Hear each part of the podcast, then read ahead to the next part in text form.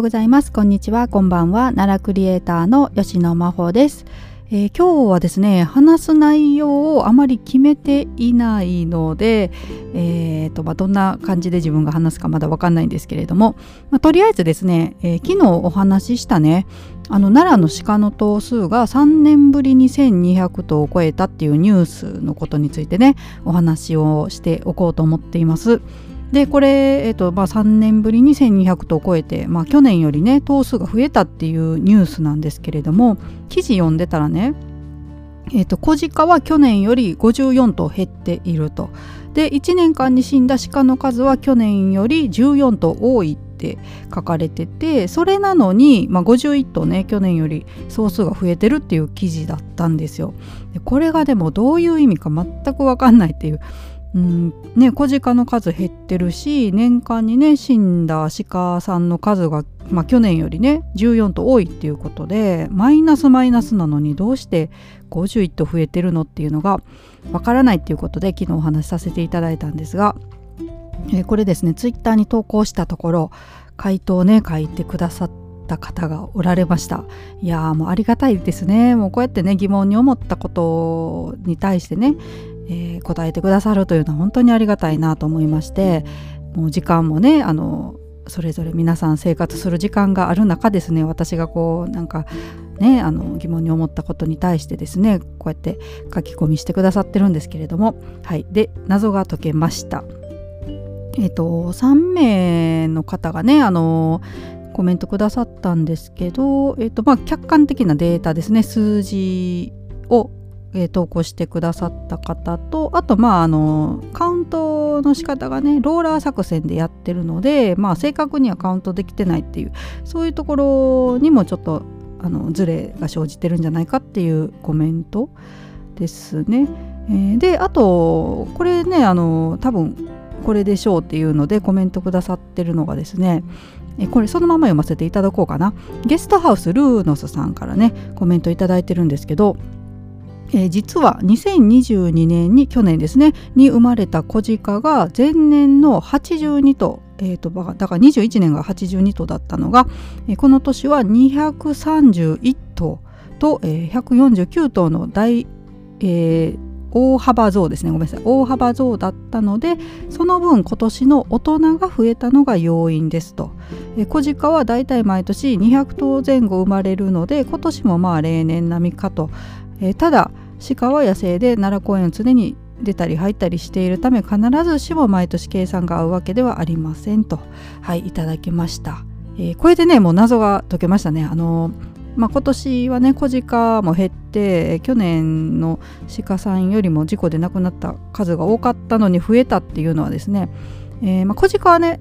えー、全体の数からすると減ってるんですけど減ったっていうのは、まあ、去年めちゃくちゃたくさん小鹿さんが生まれて、えー、のが全員大人になったっていうことみたいです。えー、なのでえっ、とね去年が、えー、小鹿が、えーと、231頭だったんですね。で今年が177頭で減ってるんですよ。だからこれまあニュースの通りですよね。小鹿は減ってると減ってるんです。えー、なんですけどメスジカがですね、えー、大人のねメスジカ去年が747頭だったのが今年770頭と増えています。えっ、ー、と何頭増えてんだ？すぐ計算できないんですよねこれ。えー、3えー、33? 違う えっと23頭増えてんのかはいで、えー、オスジカがですね去年204頭だったのが今年が286頭になっているということでえーと、82頭増えたんですね。えー、でこれはね記事には書かれてないんですよ。この去年のたくさんいた小鹿がね今年は大人になってるそこがま増えてるっていうのは記事に全く書かれていないので私混乱したんですけれども、まあ、小鹿さんねその分大人になった分減ってるということなんですが、えーね、その分大人がね増えたということで去年が1182頭だったのが今年は全体で1233頭になったというのが真相だったみたいです。はい、えー、まあ、だからねこれ記事最後にね補足じゃないですけど、まあ、こうこうこういう理由で去年えー、小鹿は減ってる1年間に死んだ鹿の数も多い。ですが、まあ、去年たくさん生まれた子鹿が今年は成人してね大人になった鹿がたくさんいるのでその分、まあ、増えているというのをね最後に記事に書いてくださっていたらさらにね分かりやすかったかなという感じなんですけれども、はいまあ、謎が解けたというお話でした。はい、で次何話そうかな、えー、本当に適当に喋っておりますが、えーと、ツイッター参考にしよう。えと私がつぶやいた、まあ、今日ねあのハンバーガーの日ということでちょっとねあのまあ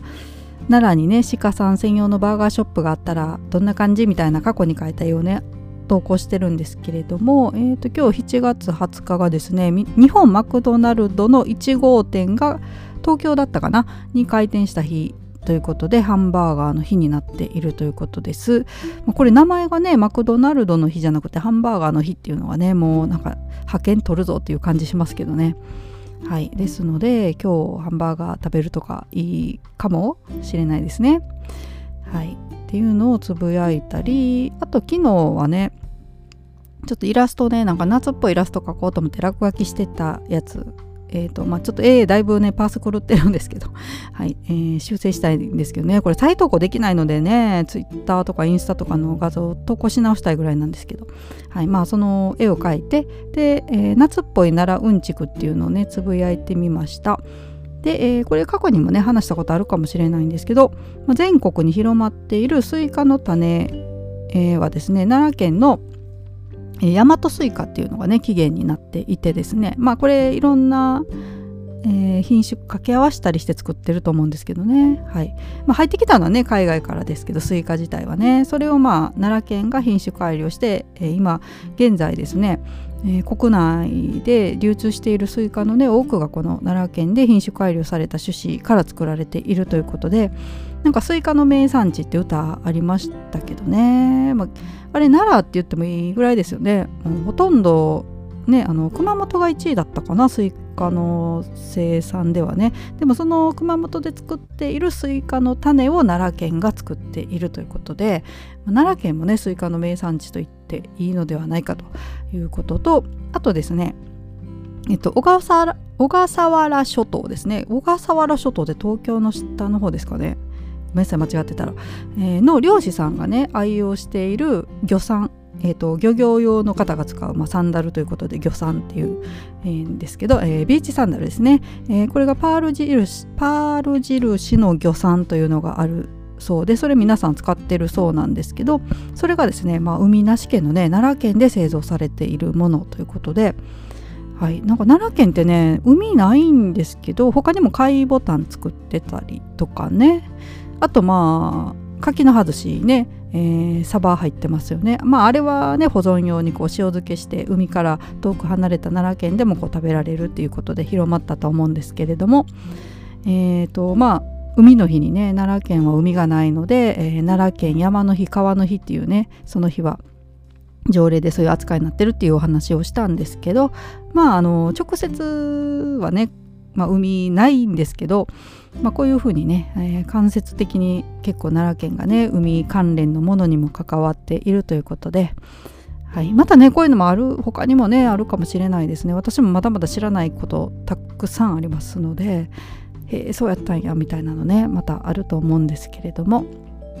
はい、またそういうのをね見つけたらこちらでもお話をしていきたいなと思っています。はい、であとですね今日ニュース見てたらですねえーと、こういうのがニュースこういう記事がありましてですね、えー、奈良ファン獲得へ大阪にアンテナショップ。7月21日明日からですね2ヶ月間限定こだわり商品140点というのがね、えー、奈良新聞のニュースになっていました。はい、えー、これちょっと中身ねちゃんと読んでないのであれなんですけどあの奈良県のね、えー、ものを連れて期間限定で全都道府県をめぐるアンテナストアプロジェクト奈良の扉ということで、えー、これからですね日本全国をね奈良のその名産地とかいろんな商品ですねを持って回られるということでね面白いですね。これ奈良の扉という、えー、名前もいいですしデザインも可愛いしねえー、大阪なんでね私ちょっと今えー、愛知にいますので愛知にもし来られたらね、えー、ぜひ行ってみようと思っています。はい。えーとまあ、本当にね奈良には魅力的な商品たくさんありますけれどもなんかねやっぱり、うん、よくアピールベタとかね言われますけどね、うん、本当にいいものたくさんあるのでこういう風に回ってくださるっていうのはねいや本当にあのすごい大変なことだと思うんですけれどもね。あのまあ一ね奈良ファンとしては私も何かしらこう、まあ、ツイッターでね、えー、今日はリツイートするぐらいですけどね、えー、何かこう応援できるというかね PR に、えー、ちょっとでもね SNS 使って役立てればと思っておりますが。はい、ぜひあのね奈良県外にお住まいの方もねこのプロジェクトに注目していただいてね地元に来られた時はぜひ行っていただけたらとまあ地元じゃなくてもね行けそうな場所に来た時はえー、覗いてみるっていうのもねいいかなと思いますが、はい、ちょっと記事ちゃんと読んでないので、まあ、また後で読もうと思うんですけど ごめんなさいね。はい、えー、というようなことを今日はつぶやいたりしていますかね。はい、えー、これぐらいにしとこうかな。はい、10分喋りましたんで、今日これぐらいにしようと思います。すいません、あの、吉野山のね、話途中だったんですけど、また再開しようと思っておりますので、よろしくお願いします。えー、今日も最後まで聞いてくださいまして、ありがとうございました。それではまた、さようなら。